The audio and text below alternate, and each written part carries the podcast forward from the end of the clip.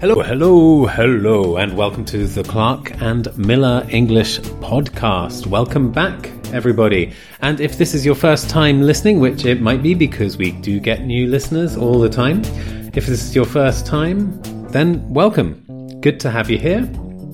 Um, I don't really want to talk too much at the beginning here. I think the episode today will speak for itself. It's all about signals and flags and bright lights and uh, destroying the universe with with really crazy sentences, which are not really that crazy. I'm just being uh, dramatic for effect. But you will probably enjoy that because it's fun. I enjoy it. Um, so, okay, very quickly, I just want to say, you know, um, this is part of uh, clarkandmiller.com. Uh, we have also, we also have, interesting mistake there.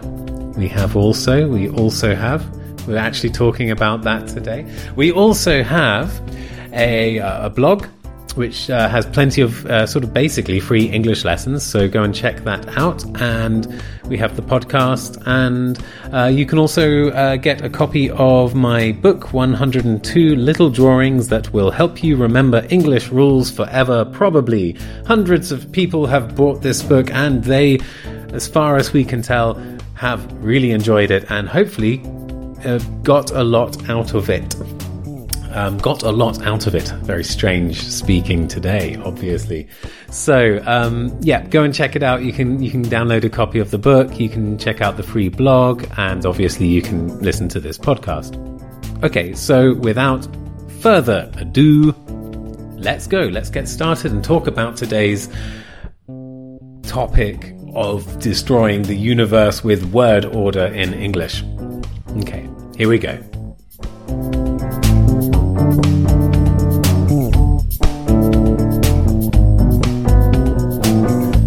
Okay, so some sentences can blow up the universe. There you go. I'm starting with a really incredible statement, and it's it's it's not really technically correct, is it? The universe doesn't even blow up. Um, but yeah, there are some sentences that basically I hear this a lot from the stu- from my I hear them a lot from my students. They sound wrong. They don't sound wrong because they are wrong. They sound wrong because it's I know that's not what the student meant with it. So I'm just going to go straight ahead and give you some examples. Uh, think about these sentences. I'm giving the pen also to him. I'm giving the pen also to him. And you have only to look at her. You have only to look at her. Okay, so we have these kind of odd sentences, right? I'm giving the pen also to him. You have only to look at her. It sounds weird. It sounds strange. You sound like some sort of wizard or mystic from a, a Tolkien, a J.R.R. Tolkien book. So, yeah, what's wrong with these? Why do they sound weird? Well, technically, they're not wrong. Uh, anyone can hear this and probably understand exactly what you mean. But they blow up the universe. They attract too much attention. They make too much of a point. It's like they have a big sign saying it. You're, you're, you're saying plenty, uh, you're, you're speaking, you're having a normal conversation, you're coming out with some normal sentences, and then suddenly you say something like that, and it's like a massive bright arrow pointing at this sentence. And I'm sure it's not what you meant. You wanted a nice, normal, unnoticeable sentence. Um, these these sentences, and we'll talk about why they sound so strange. We're going to talk about that later. But these sentences, okay, they're wrong. They attract a lot of attention. They blow up the universe, but they can be a powerful weapon, a powerful weapon in expressing yourself. And according to Spider Man, with great power comes great responsibility. So you need to know how to use that power well. Language is amazing. Sometimes we don't realize what a finely tuned machine it is. These mistakes actually send very special signals. The question is, are they the signals you want? Like I said, these sentences are not incorrect, but they're not often what you want. before we answer that, before we get anywhere into that, let's, I just want to take a step back and we're going to look into the history of English. So, in English, you probably have noticed the order of words, the word order in English is very, very, very, very strict. It's basically subject, verb, object. You got a verb, you got to put the object next. You can't put it before. There are some exceptions, but generally speaking, we can't really move the words around in English. Um, English did actually used to be a lot more free. Um, before the Norman invasion of 1066, which was um, when French speaking, basically French speaking Vikings um, invaded the country, uh, we actually had more cases in English. We our our sentence structure was more free. We could move words around, and that was because of a case system. We still have a bit of a case system in English. Um, we say like I went to the shop. We say I, um, uh, but we also say he really likes me. Right. So I is at the subject. Me is in the as as an object. So we still have a bit of a case uh, system. Um, but yeah, because of uh, English, Old English, uh, because Old English used to have a lot of cases, and it wasn't just on personal pronouns like I and me and uh, he and him. It was on basically all the words. Uh, every every noun would have like a something showing whether it's in subject or object position, and that way you could move your sentence around more. Uh, so let's look at the example like the sentence, I looked at the sun. Okay, I looked at the sun. So the sun here, the sun here is the object, right? It's the object of the sentence. So in Old English, we would use the word sunan. Sounds nice, doesn't it? I don't know if I'm pronouncing this correctly. Very sorry to any Old English speakers out there who are shouting at their laptops now you're not pronouncing it correctly. Well, sorry. But yeah, we would say with, for I looked at the sun, sun would be sunan. Um, so it wouldn't really matter if you put it before or after the verb because we have this sunan word showing us that it's the object. If I wanted to say the sun shines brightly today, which feels really old English, doesn't it? It feels very old and, and nice and quaint and romanticized. Um, so yeah, the sun shines brightly today. Well, the sun is in subject position. So I would use the word sunne or sune, not sunan, to show that the sun is doing something. It's using a verb. It's the subject of the sentence.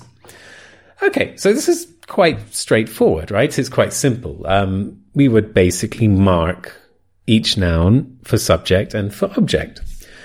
Um, and as a result, it would mean we can just change the order of the words around. It wouldn't matter because we know who, who's doing, doing something and we know who's having something done to them. And yeah, and changing the order of words can be quite fun. It can emphasize things slightly. You can put something at the beginning and then you're probably emphasizing the thing at the beginning. Uh, um, you can put the verb at the beginning and, and it, it, it sort of emphasizes the verb. I'm not really sure exactly how people did this in Old English because I'm not a, not an expert in Old English, but in theory, that's what you have. You can move things around. But we, we lost all that. Um, with the Norman invasion, shortly afterwards, as English evolved from Old English to Middle English, we kind of basically the, lost the tense system, the tense, not the tense system, uh, the case system. It all started disappearing, and as a result, our word order is quite rigid now, which is, um, which does mean we've kind of lost something. It means that we don't have that ability to move words around in order to emphasize certain parts of the sentence. So how do we do that? How do we emphasize certain parts of the sentence? What if we want to emphasize the object? Or what if we want to emphasize the subject? Or what if we want to emphasize the verb even? How do we do it? Well, instead of using word order, we have two strategies, two main strategies to do this. So, in order to illustrate this, I want to uh, give you a little story, a little story about what happened to me. What happened to me feels like it was some sort of traumatic event. What happened during one of my lessons uh, a long time ago now? This is probably about 10 years ago. I was teaching English, of course, in Istanbul. Uh, I think this was one of my favorite, uh, my favorite classes. They were fantastic. Sometimes as a teacher, you just end up with a really great class and they love being taught by you and they're very intelligent and they, they take risks and they really learn a lot and, and they're also fun to teach.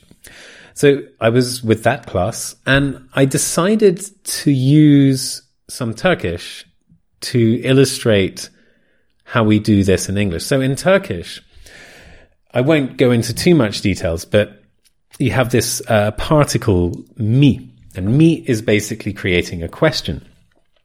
So I took a sentence that basically means, Are you getting me a beer? And I moved the me to emphasize different parts of the sentence.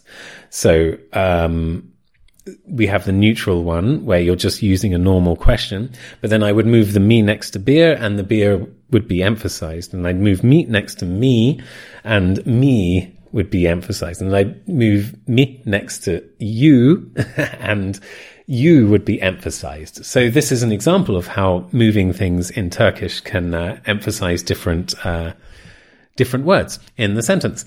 So I, I did this in Turkish. So I had the first neutral sentence and I got the students to translate it and they said, yes, are you getting me a beer? That was the, the translation.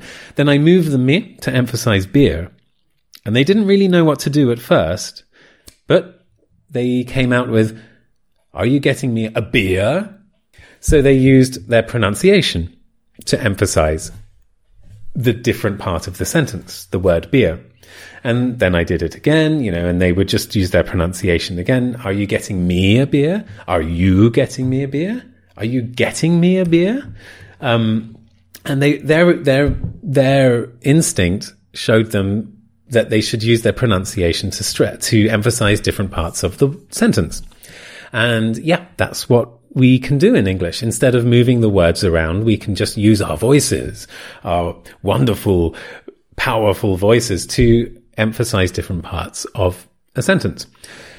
And that's great. But the point I was trying to make in the lesson wasn't that. It wasn't a pronunciation lesson. It was actually um, about the second way we can do this.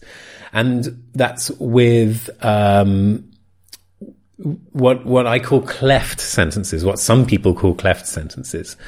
Um, so you can use the grammar to do that. So, are you getting me a beer? Is neutral.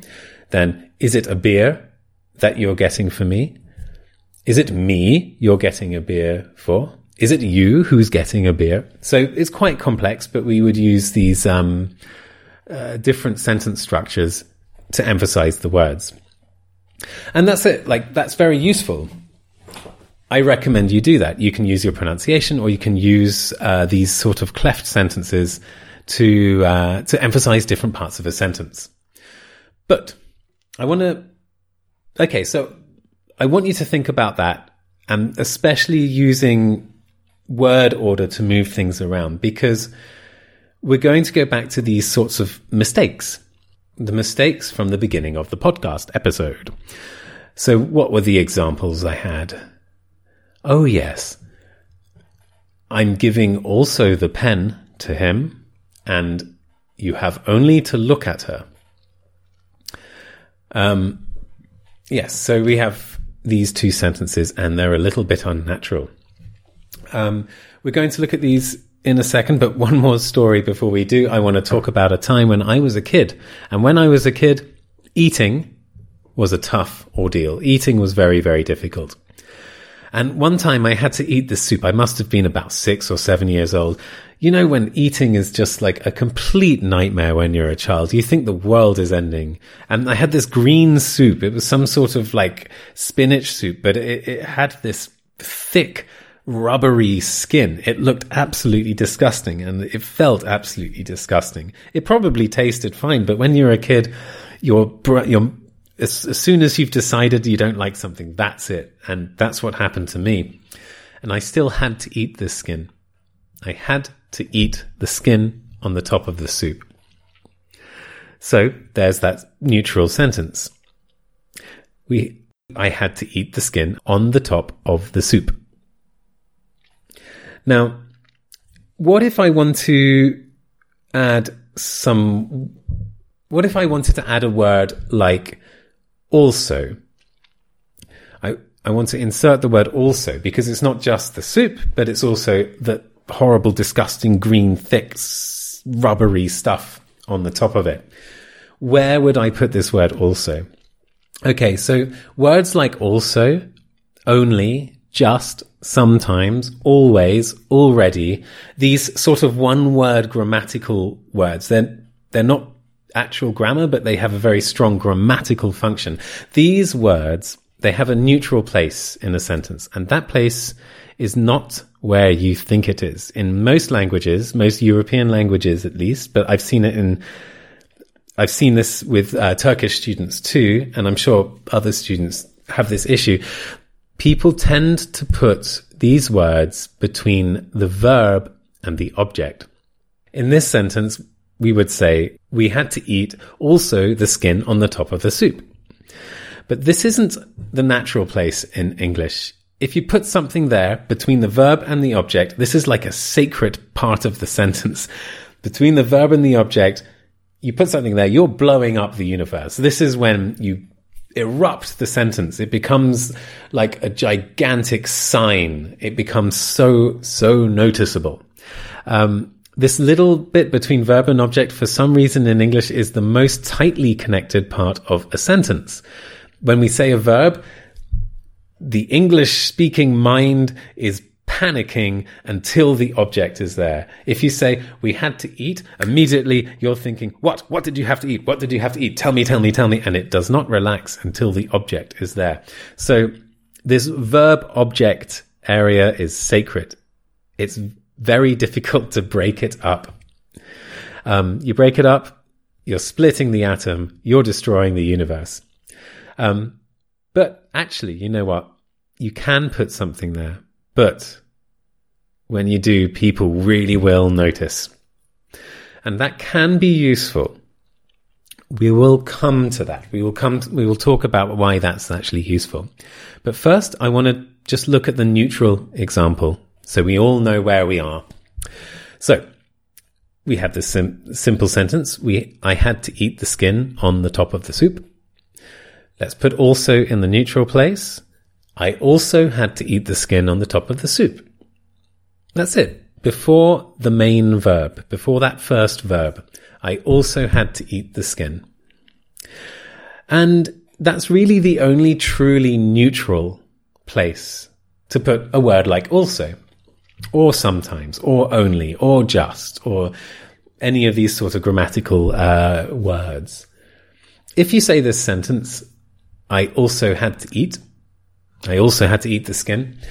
It will fit neatly into the other sentences you say around it. It won't stand out. It will be a neutral sentence, which is great because most of the time that is what you want. Now, this is kind of weird for a lot of my students, um, maybe including yourself. I mean, you want to move that word also around, right? Your instinct is to put it next to the thing that you want to also if I, the thing that you want to highlight is also, uh, in this case, the skin on top of the soup. You want to emphasize the skin, so you want to put also next to the skin. But if you do that, you destroy the universe. You're splitting the atom. You put it in the sacred place between the verb and the object. So let's, let's look at this sentence. We had to eat also the skin. Oh, wow. Boom, boom, boom. We all just died. I mean, just kidding. The thing is, you can actually say this, but it's so, so strong. You're really emphasizing something when you do this, like a lot. Uh, you've just put a gigantic flag on that soup skin, a huge flag with lots of arrows and flashing lights that you can see from the planet Mars, bigger than the Great Wall of China. Basically, this sentence is stronger than you probably wanted it to be. If you want to seriously emphasize the skin, then cool, do it.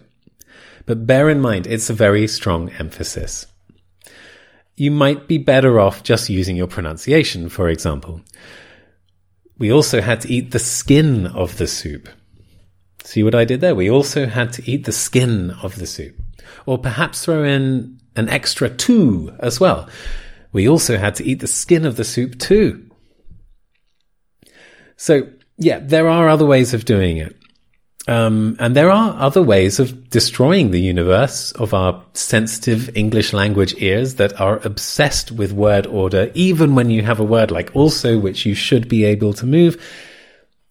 It's still sensitive. We're still very, very strict about word order. But there are other ways of moving it around, right? Let's move it around dif- to different parts of the sentence.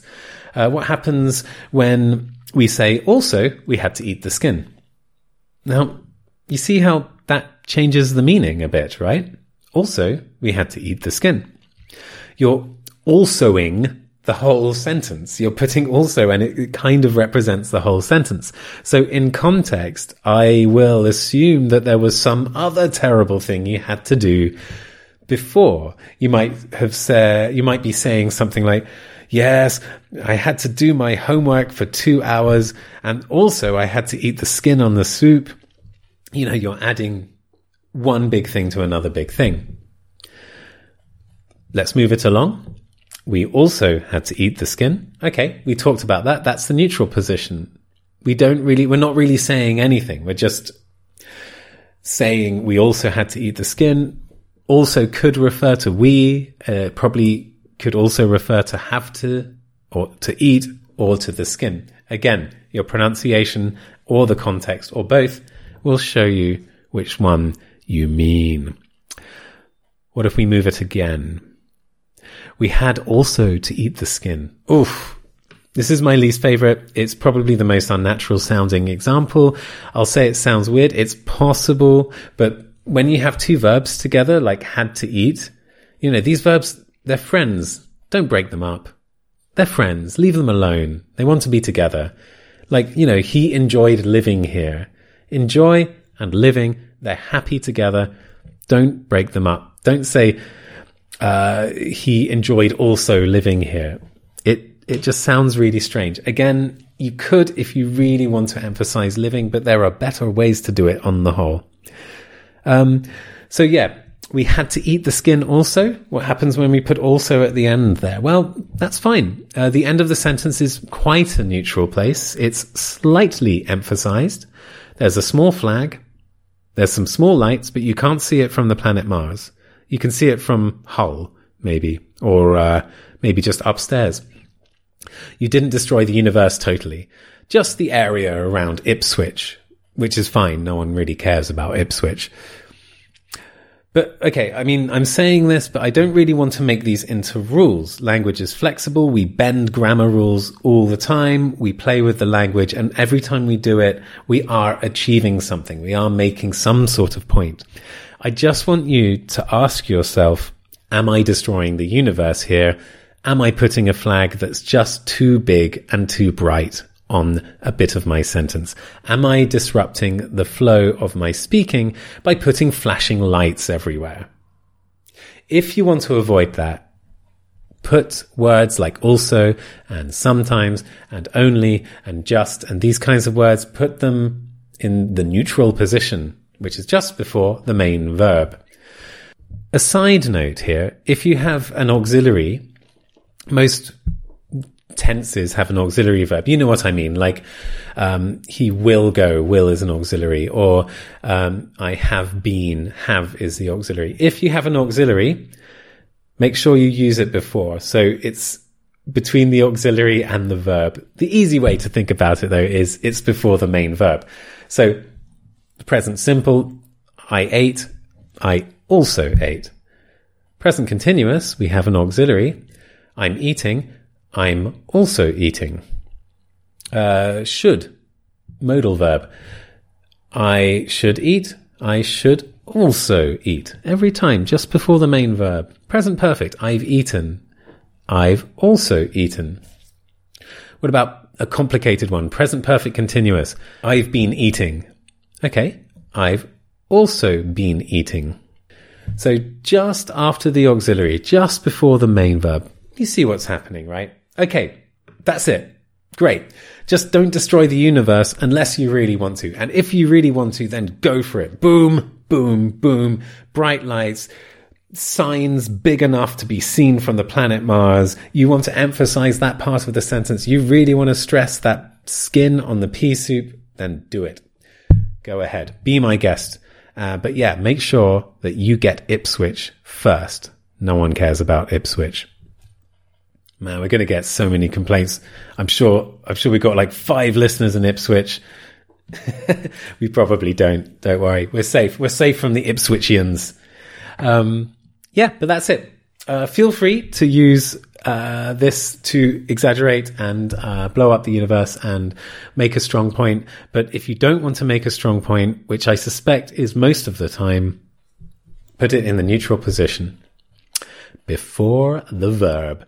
Okay, thank you very much, lovely Clark and Miller listeners. Thank you, everyone, no matter where you're listening from, even if you're listening from Ipswich. I'm sorry, it was just a little joke. I haven't been to Ipswich. I'm sure it's lovely. I hear there's a wonderful transport museum there. So, great. Uh, thanks very much for listening. And uh, yeah, uh, one more time, I'll just let you know uh, you can get uh, free lessons in the form of our blog on clarkandmiller.com. Follow us on Facebook. Uh, our Facebook tag is um, Big Metal Buildings Made of Grass. No, not really. Our Facebook is Clark and Miller, of course. So, yeah, follow us on Facebook. Um, send me an email if you have any questions or any comments, or if, especially if you disagree with something I've said. I like it when people disagree. You can have a good conversation that way. So, it's gabriel at clarkandmiller.com. Meanwhile, thanks for listening, and I will catch you next time.